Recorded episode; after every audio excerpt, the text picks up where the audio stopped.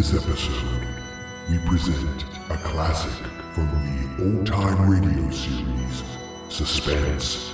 It's The House in Cypress Canyon. It originally aired in 1946 It tells the tale of a strange manuscript found in an unfinished home. It's the story of the house's future occupants, who, once they moved into the house, discover strange animal-like noises coming from a locked closet. And now it's time for suspense.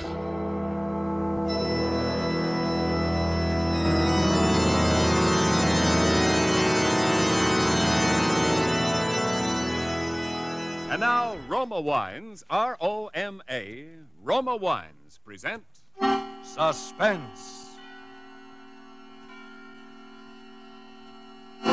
Tonight, Roma Wines bring you Robert Taylor in The House in Cypress Canyon, a suspense play produced, edited, and directed for Roma Wines by William Spier. Suspense, radio's outstanding theater of thrills, is presented for your enjoyment by Roma Wines. That's R O M A, Roma Wines. Those better tasting California wines enjoyed by more Americans than any other wine. For friendly entertaining, for delightful dining. Yes, right now, a glassful would be very pleasant as Roma Wines bring you Robert Taylor, star of Metro Goldwyn Mayer's Undercurrent, in a remarkable tale of Suspense.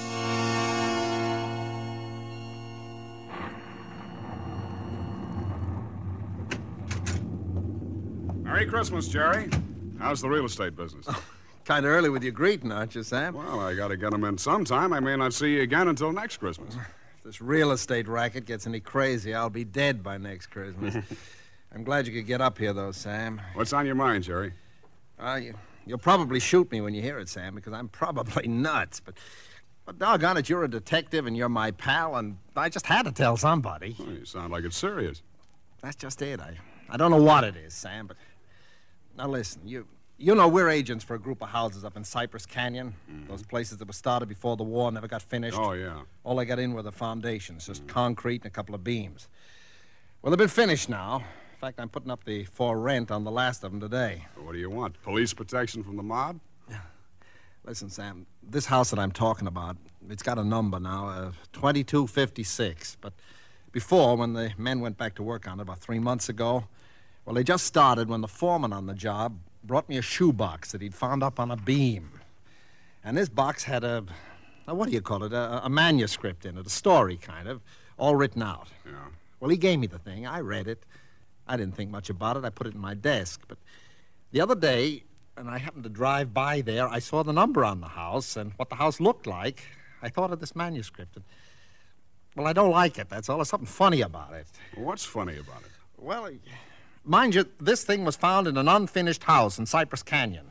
House that was only just started building. All It's, uh, well, listen, Sam, I want to read it to you if you got the time, and you'll see what I mean. All right, shoot. Well, here's how it begins. Uh, to whom it may concern. My reasons for setting down on paper what follows here will be abundantly What follows clear. here will be abundantly clear to anyone into whose possession it may fall. First, let me say that I'm a very ordinary person. My name is James A. Woods. I'm 35 years old.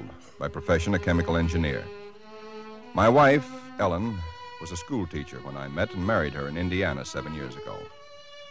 There's nothing in the past life of either one of us to suggest remotely any cause or reason for the dreadful thing that has invaded our lives.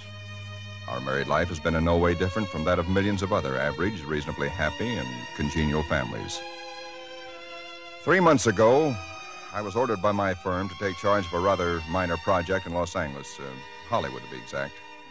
The order was a sudden one. There'd been no time to secure accommodations, and conditions being what they are, the inevitable result was that until day before yesterday, we'd been living in the cramped quarters of one of those characteristic California motels. Needless to say, most of our spare time had been devoted to a search for something more permanent and comfortable, but the fruits of these efforts had been financially and in every other way a geometrical progression of discouragement. Until last Saturday afternoon, only four days before Christmas. We were driving into town on our way to a movie when Ellen saw it. Jim, look. What? That sign in front of that real estate office. Oh, yeah. But uh, yeah. don't you see what it says? For rent, furnished, two bedroom house, close in, immediate occupancy. Yeah, uh-huh. Aren't you going to stop? Oh, Ellen, you know what a sign like that. It'd mean right out in plain sight in front of a real estate office. Oh, yeah, but Jim. Either they want $600 a month. We'll or- never know until we And ask. if it's any good at all, there are probably 50 people fighting for it right back there now. Well, honey, there's no harm in trying. Now, is there? You really want to go back? Oh, it's probably foolish, but what can we lose? Okay. Oh, darling, come on, cheer up. How do you know? Maybe our luck's changed. Maybe fate's going to give us a nice new house for a Christmas present.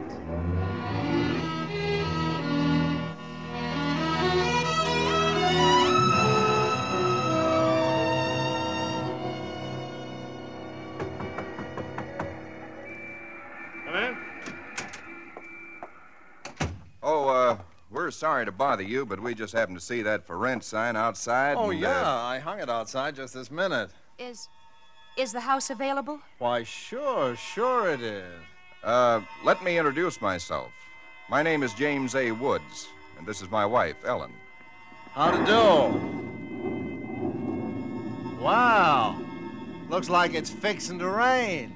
Yes, so it does, doesn't it?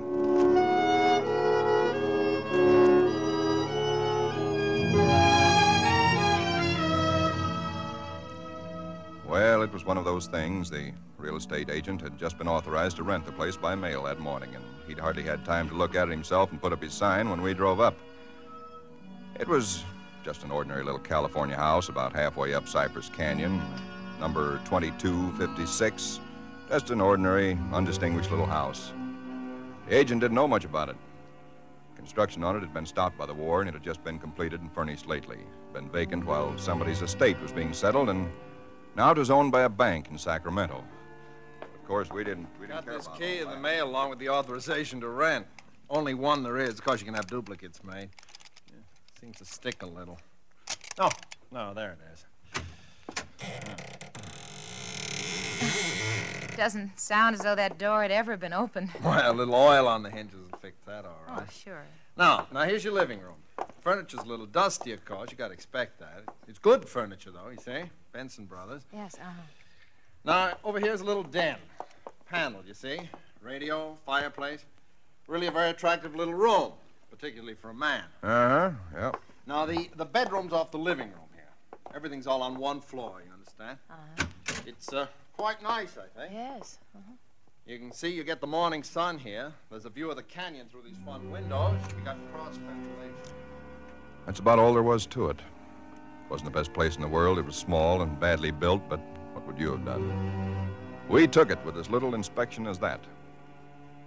It was the Saturday before Christmas.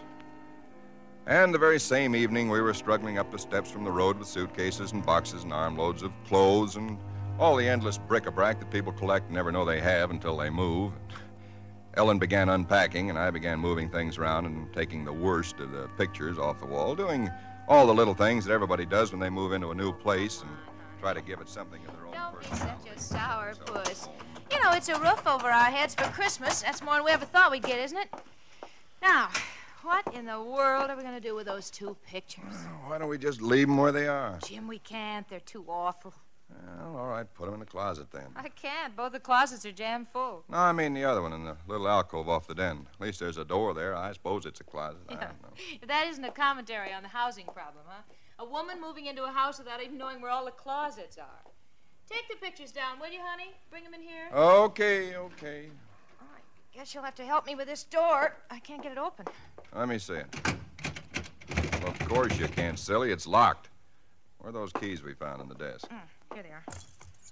Mm-hmm. Nope. Not this one. Sure, this one won't work. Nope. Feels like an awful solid door for a closet. Oh, and that's one solid door in the house. Nope, this one won't do it either. Well, we'll just have to get a locksmith up here on Monday. I'll put the pictures behind the desk, okay? Yeah, yeah, all right. Jim, if you could just help me move this armchair, huh? Oh, Ellen, will you let it go until tomorrow? You know what time it is? Oh, but honey, I'd like to get the place looking just a little. yeah, little but it's bit. almost midnight. In fact, it's it's exactly What was that? Tomcat, I guess, out in the brush somewhere. Sounded near. oh, hope that doesn't go on all night. Well, there's much we can do about it. Come on, Ellen. I'm dead tired. All right, Jim, all right. Where'd you put the toothpaste, honey? It's right in the medicine cabinet. Oh, yeah. Jim, we ought to get some firewood tomorrow. You know, a fire in that living room would make all the difference in the world. can't. Sunday. Well, Monday then. Jim, I think red curtains are what we need, don't you? Mm-hmm. You know, just at least for the living room. Anyway, the ones in there now have just got to come down. Yeah, I suppose they do. What do you think of red? Well, I guess it's all. Jim, It's some tomcat.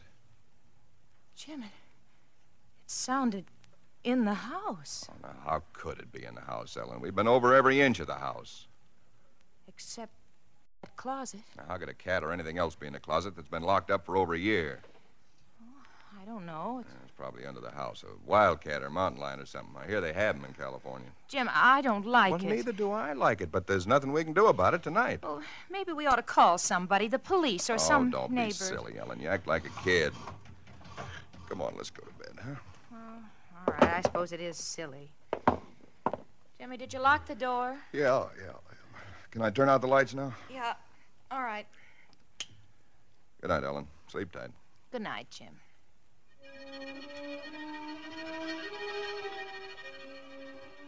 I don't know what time it was, perhaps an hour, perhaps only a half hour later.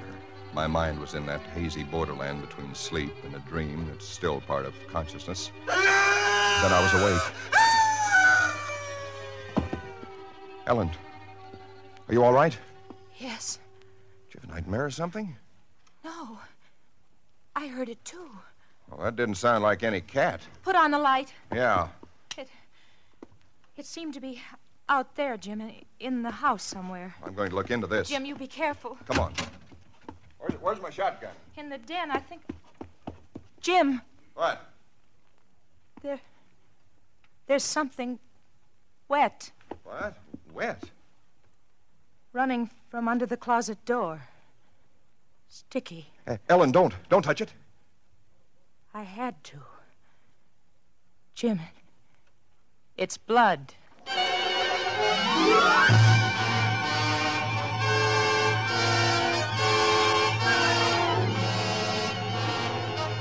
For suspense, Roma Wines are bringing you Robert Taylor in the house in Cypress Canyon. Roma Wines' presentation tonight in radio's outstanding theater of thrills, Suspense.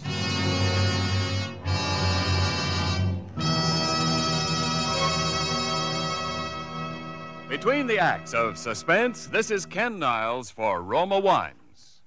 These days before Christmas are busy ones indeed, yet smart hostesses everywhere find time for shopping and distinguished home entertaining later.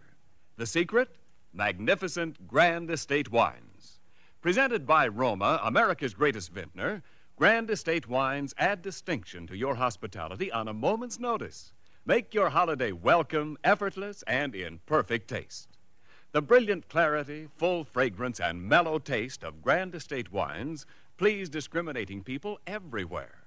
For Grand Estate wines, limited bottlings by Roma, are born of choicest grapes, then patiently guided to superb taste richness by Roma vintner skill, necessary time, and America's finest winemaking resources.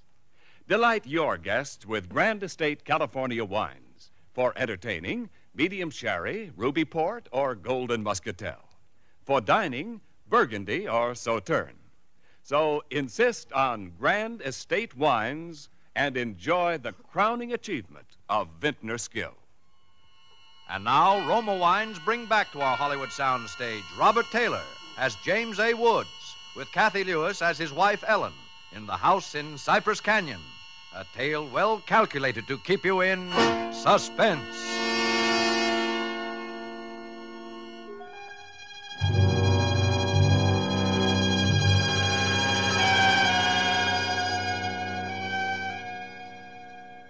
Cannot be too difficult to understand from the foregoing why I've taken the pains to set down in writing the events related here. To find in one's newly rented house a closet which cannot be opened is in itself certainly no great cause for alarm. But to be awakened in the stillness of the night by unearthly cries within that house, to find oozing from under that closet door something that is unquestionably blood, that's another matter. Perhaps others might have been braver than we. Suffice it only to say that we got out of the house in something very close to a panic, and only returned when we had the moral support of two stalwart Los Angeles policemen. You uh, just moved in here, you say? That's right, officer. You can, you can see we're still unpacking. And the place has been empty right along before that? Yeah, I, I don't know much about that part of it. You could check all that with the real estate agent, though. Well, uh, where is this closet? Oh, it's it's right in here, officer. And and the blood the blood is Where? Where's the blood? Jim. Officer, I, I swear to you, there was blood on the floor less than an hour ago. I, I saw it. Uh-huh. It was running out from under that door. We heard that noise and we got up and then we saw it. The, the door was locked. Locked, huh? Oh no, I, Well, it seems to be all right now. Hey, uh, you folks aren't trying to be funny, are you? Is, isn't there anything in it? No, ma'am, there is not. Look, officer, we're reputable people. You can call my firm. They'll tell you all about me. There's nothing wrong with this closet. Walls are solid. No trapdoors. If you think I'm lying, I didn't say that, mister. Oh, you probably did hear some sort of a noise, and you got a little panicky, and, what, uh, what about the blood? It, it got on my hand. It isn't there now, is it? Yes, Where? I feel it. now you folks just take it easy. You know, you're liable to hear all kinds of noises up in these canyons at night. You're uh, from the east, you say? Yeah. I'm, I- I'm sorry, officer. Ah, that's all right. That's all right. If you have any real trouble, call on us anytime. All right. Well, good night. Good night. Good night.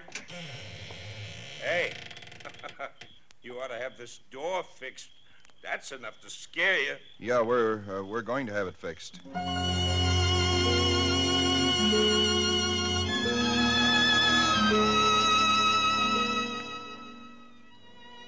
Say much about it after that. There wasn't much that could be said.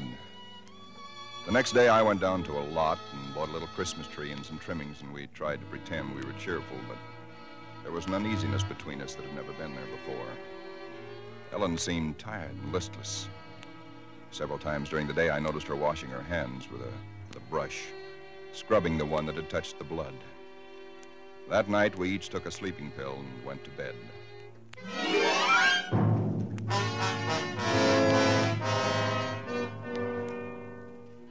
Sometime after midnight when I was suddenly wide awake and staring into the darkness. In some way, I, I knew at once and instinctively what had awakened me. Ellen was not in her bed nor in the room. The nameless thing I feared gripped at my heart until I could scarcely breathe. I opened the bedroom door and started through the house, putting on every light that I could find. There was not much to search, but I searched thoroughly the, the living room, the kitchen, bathroom, den, even the garage. And all the time, the dread of looking where I knew at last I must look. For I think I knew from the very first time where I'd find her. It must have been a full minute that I stood before that closet door. Then I opened it. She stood there rigid, her arms at her sides, the fingers extended like claws. Her hair was over her face, her eyes stared out of it. Her lips were drawn back in a grin like an animal at bay. For a moment, I was frozen with the horror of it. I stretched out my hand. Very deliberately, she turned her head and sunk her teeth until they met into the flesh of my forearm. I'd raised my hand to strike at her, but already she'd relaxed her hold and gone utterly limp. She would have fallen unless I'd caught her. I carried her into the bedroom and laid her on the bed. Strangely, at that moment, my only thought was how I might revive her. Until I saw that it was, it was not a faint, but a sleep that she'd fallen into. A sleep as deep and heavy as though she'd been drugged. And so I left her. But for me, that night, there was no sleep.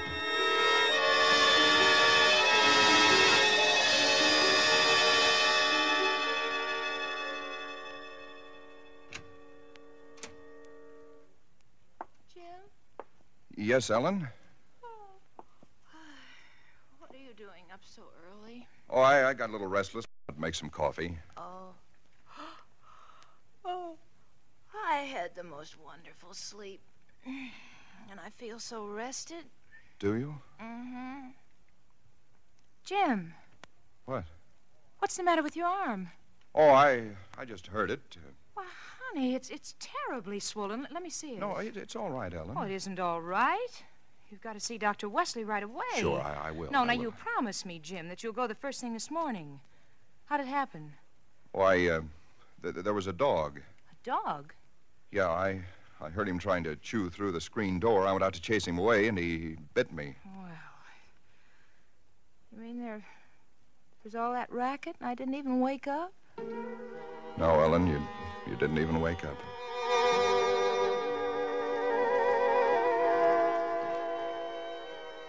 It was clear to me that Ellen knew nothing of what had transpired the night before. I went to my office that morning and made a pretense of going over routine business, if only to restore my mind to some semblance of calm by the sight and sound of common, familiar things. Pain in my arm had become a persistent, dull throbbing. I made a late appointment with Dr. Wesley. He treated my arm with something of an arched eyebrow, and he said, Well, I've never seen anything quite like it before.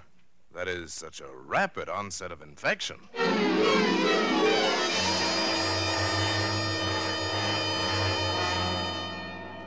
It was dark when I left his office. I hadn't realized it was so late. Driving home, my car seemed, seemed sluggish until I saw the needle on the dashboard and realized that I was pushing it to the utmost of its speed. I was racing home to prevent prevent something before it was too late, before the darkness had conspired against me. Somehow I already knew with certainty that it was the darkness and the night that I had to fear. The curves of the canyon seemed endless. And then the cold fear leaped up inside me. My house, too, was dark. I went slowly up the stone steps from the road, looking, praying for some sign of light or life. There was none. The house was empty. Ellen was gone. I, I looked with the same self-torturing thoroughness, and in that closet first of all, knowing as I did so that it was hopeless. And so, alone in that empty house, I waited, powerless and helpless now deadened in thought and will, empty as the house itself, save only for the overwhelming sense of a terrible foreboding. It was sometime in the early hours of the morning I snapped on the radio, shortwave. Why? Surely a minor question now. I only know that I did. And then I heard it. Car 58, car 58, go to Laurel Canyon, the 4000 block. A report that a man has been injured or attacked. Condition thought to be critical. Ambulance will follow. That is all. I was there almost before the police, edging my way through the little crowd, staring down at the man lying there in his white uniform under the streetlight. Yeah, the milkman, poor guy. I heard him scream, but when I got here, he was just like this. There's nothing All on right, it. stand back, stand back. Please, please stand back. Well, you again. I, I heard it on the radio. I, I lived just down the road. Yeah, yeah, I remember. What, what happened? Well, take a look. Maybe you can tell us. He was dead. And he was lying on his back. And his throat had been torn out, as though by the fangs of some wild animal.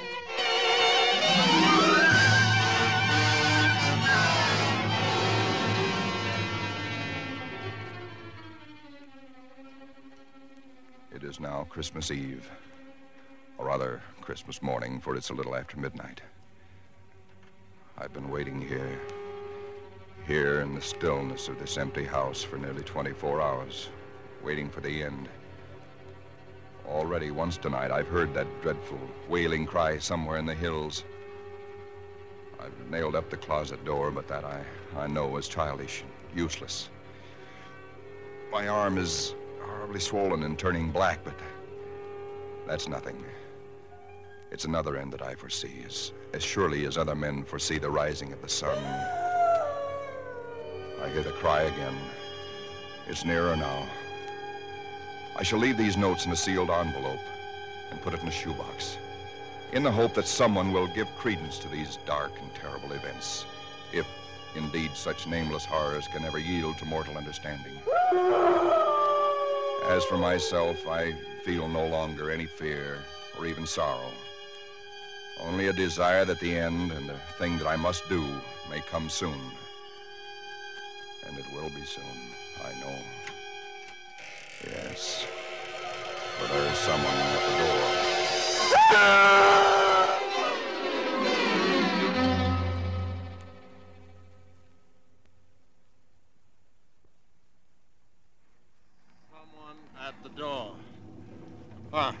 Make of it, Sam?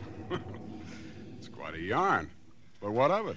That's what I thought. Now, listen, that's not quite all of it. Clip to it's a newspaper clipping. Listen.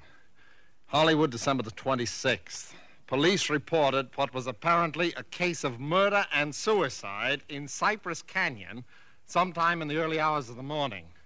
The victims were James A. Woods, a chemical engineer, and his wife, Ellen. Preliminary investigation indicates that Mrs. Woods was killed by the blast of a shotgun in the hands of her husband, who then turned the weapon upon himself. That she fought desperately for her life, however, was evidenced by the disorder of the room and the severe lacerations inflicted upon her husband about the neck and arms. This is the second tragedy to be reported in Cypress Canyon within 24 hours, the other being the unexplained death of Frank Polanski, a milkman. Well, no such murders or whatever they were ever occurred, if that's what's worrying you. The clipping, well, you have those things printed up, you know. No, no, it's not that, Sam. That story was found in an unfinished house in Cypress Canyon. No number, no nothing, just a framework. Uh-huh. Now that house is finished. When I drove by it today, well, that's what stopped me, Sam, because it all fits. Now that it's finished, it is the house in the story, the same construction, the same vines and creepers on the lawn, even the same number. So what? A guy who knows roughly what this house is going to be like writes a yarn and loses it or something. Did he know the place was going to be listed for rental today, the Saturday before Christmas? Oh, Jerry, coincidence. Two bits you find the guy next door is a ghost story writer or something, and he's been wondering for a year what happened to that thing he wrote. Okay. Okay, coincidence. well, I, I'm sorry I bothered you, Sam. Don't be silly. I liked it. It's a good yarn. Uh, that the uh, for rent sign you were talking about? oh, yeah, yeah, I'm going to put it up outside now. Uh-huh. Well, so long, Jerry, and Merry Christmas again. Yeah, well, thanks, Sam. I guess I was kind of silly, all right. huh? Listen, when a guy named uh, whatever it is, Woods, with a wife named Ellen, comes in to rent that place from you, then you can start worrying. yeah. Well, so long, Sam. so long, Jerry. Come in. Oh, we're sorry to bother you, but we just happened to see that for rent sign outside. Well, yeah, I hung it out just this minute. Is. Is the house available? Oh, sure, sure it is. Let me introduce myself. My name is James A. Woods, and this is my wife, Ellen. How do? Well, looks like it's fixing to. Yes, it does, doesn't it?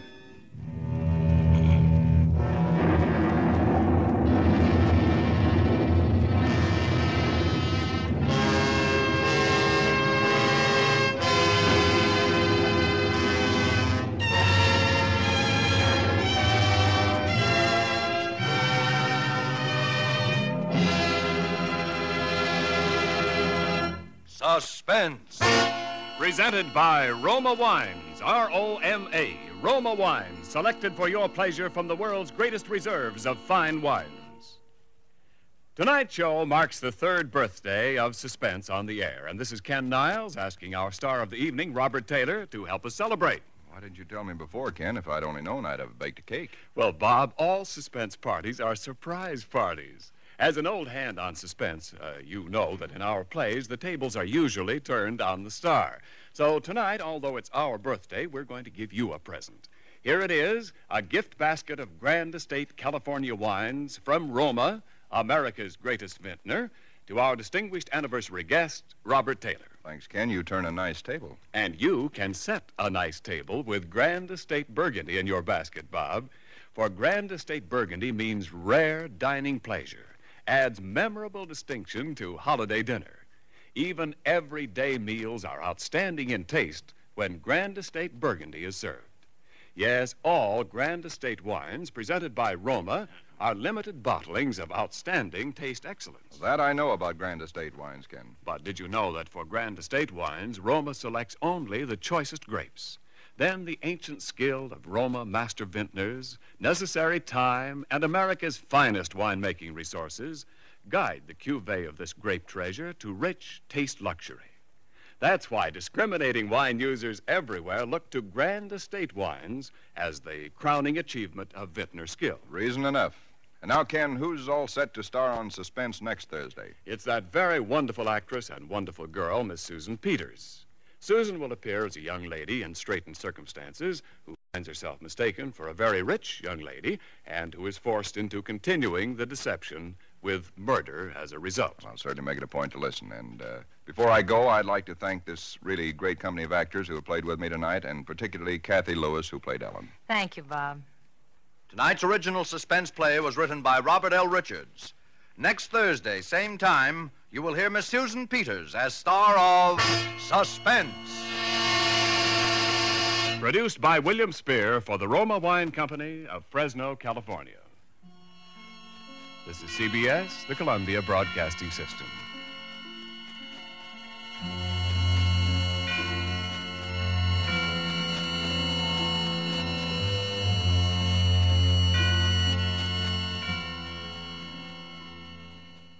Thank you for joining us for this 2014 Spooky Flix Fest special presentation.